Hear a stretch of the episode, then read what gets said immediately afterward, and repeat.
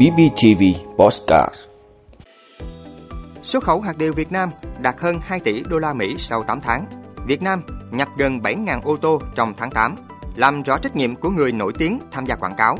Vịnh Hạ Long, quần đảo Cát Bà được công nhận là di sản thiên nhiên thế giới. Sau lũ lụt, người dân Libya có thể đối mặt với bệnh tật. Đó là những thông tin sẽ có trong 5 phút trưa nay, ngày 17 tháng 9 của Bosscat BBTV. Mời quý vị cùng theo dõi.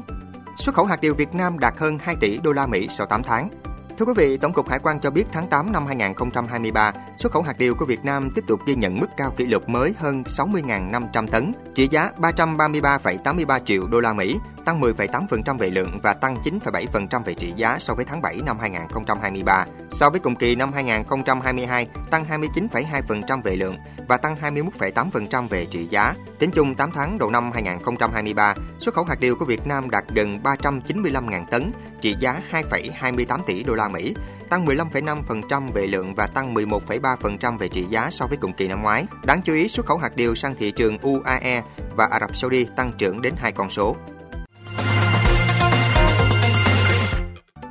Việt Nam nhập gần 7.000 ô tô trong tháng 8.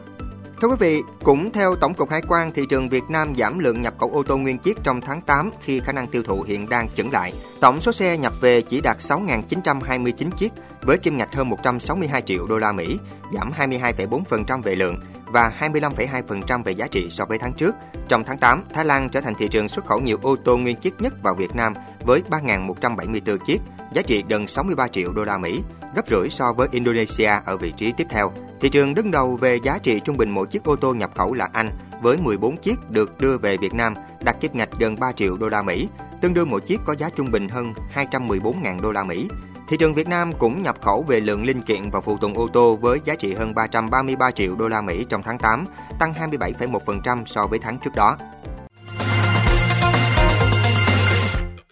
Làm rõ trách nhiệm của người nổi tiếng tham gia quảng cáo. Thưa quý vị, trong thông báo ngày 16 tháng 9, Phó Thủ tướng Trần Hồng Hà yêu cầu Bộ Y tế chủ trì phối hợp với các bộ Nông nghiệp và Phát triển Nông thôn, Công thương, Tư pháp, đánh giá tổng kết thực hiện Nghị định 15 năm 2018, quy định chi tiết thi hành luật an toàn thực phẩm, đẩy mạnh truy xuất nguồn gốc, công bố sản phẩm, hậu kiểm, áp dụng mức chế tài phù hợp, bảo đảm tính răn đe đối với các trường hợp vi phạm, giao các bộ và đài truyền hình Việt Nam, đài tiếng nói Việt Nam ra soát hoàn thiện các quy định về trách nhiệm của người quảng cáo, người phát hành quảng cáo, sản phẩm quảng cáo thực phẩm, trong đó có trách nhiệm của nghệ sĩ, người nổi tiếng tham gia quảng cáo, kiểm soát chặt chẽ xử lý nghiêm các vi phạm trong quảng cáo thực phẩm, thực phẩm chức năng.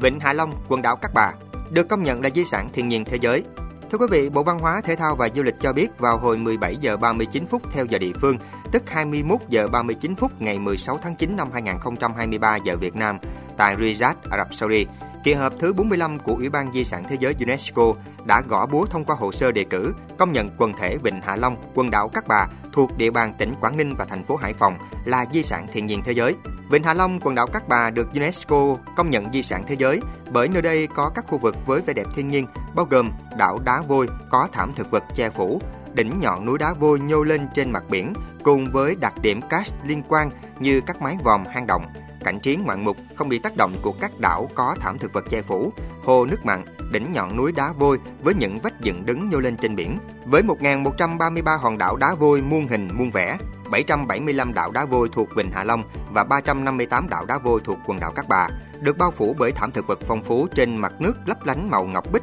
Vịnh Hạ Long, quần đảo Cát Bà hiện lên như một bàn cờ bằng đá quý, nước non trùng điệp thanh bình, những bãi cát trắng mịn tinh khôi.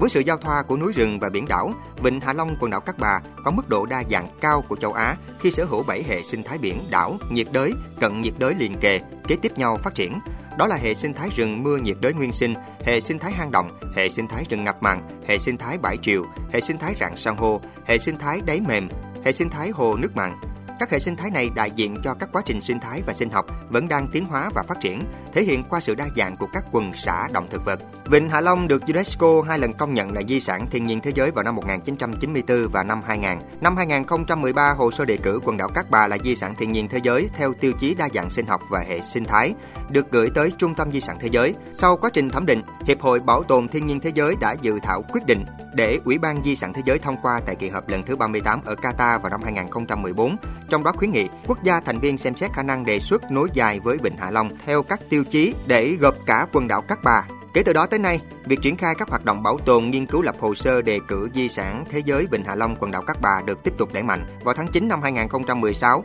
Thủ tướng Chính phủ đã đồng ý cho phép thành phố Hải Phòng chủ trì phối hợp với tỉnh Quảng Ninh xây dựng hồ sơ mở rộng Vịnh Hạ Long sang quần đảo Cát Bà để trình Thủ tướng xem xét phê duyệt gửi tới UNESCO với sự hướng dẫn của Bộ Văn hóa, Thể thao và Du lịch theo nội dung khuyến nghị của các cơ quan quốc tế. Tại kỳ họp lần thứ 45 của Ủy ban Di sản Thế giới diễn ra tại thủ đô Riyadh lần này, đoàn Việt Nam do bà Lê Thị Thu Hiền, Cục trưởng Cục Di sản Văn hóa, Bộ Văn hóa, Thể thao và Du lịch Ủy viên thường trực Hội đồng Di sản Văn hóa Quốc gia làm trưởng đoàn, cùng dự còn có đại sứ Lê Thị Hồng Vân, trưởng phái đoàn thường trực Việt Nam bên cạnh UNESCO tại Pháp, đại diện ban thư ký Ủy ban Quốc gia UNESCO Việt Nam, Bộ Ngoại giao, đại diện lãnh đạo thành phố Hải Phòng và tỉnh Quảng Ninh. Về phía Việt Nam đã làm việc với các cơ quan chuyên môn 21 quốc gia thành viên của Ủy ban Di sản Thế giới để cung cấp thông tin, giải trình, làm rõ, bày tỏ quan điểm cam kết về quản lý, bảo vệ và phát huy giá trị di sản sau khi được ghi vào danh mục di sản thế giới. Các chuyên gia, nhà khoa học quốc tế và quốc gia thành viên Ủy ban Di sản Thế giới đều đánh giá cao giá trị di sản, ủng hộ Vịnh Hạ Long, quần đảo Cát Bà trở thành di sản thiên nhiên thế giới, đồng thời mong muốn được đến tham quan di sản trong thời gian tới.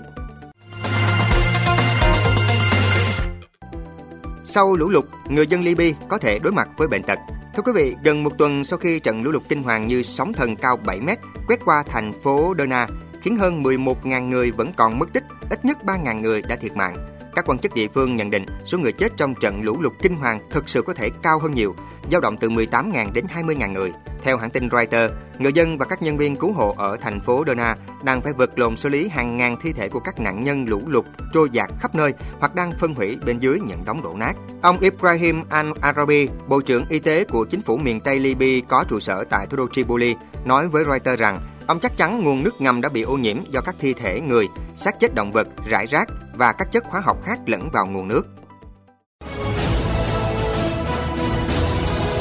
Quý vị đã luôn ủng hộ các chương trình của Đài Phát thanh truyền hình và báo Bình Phước. Nếu có nhu cầu đăng thông tin quảng cáo ra vặt, quý khách hàng vui lòng liên hệ phòng dịch vụ quảng cáo phát hành số điện thoại 02713 887065. BBTV, vì bạn, mỗi ngày.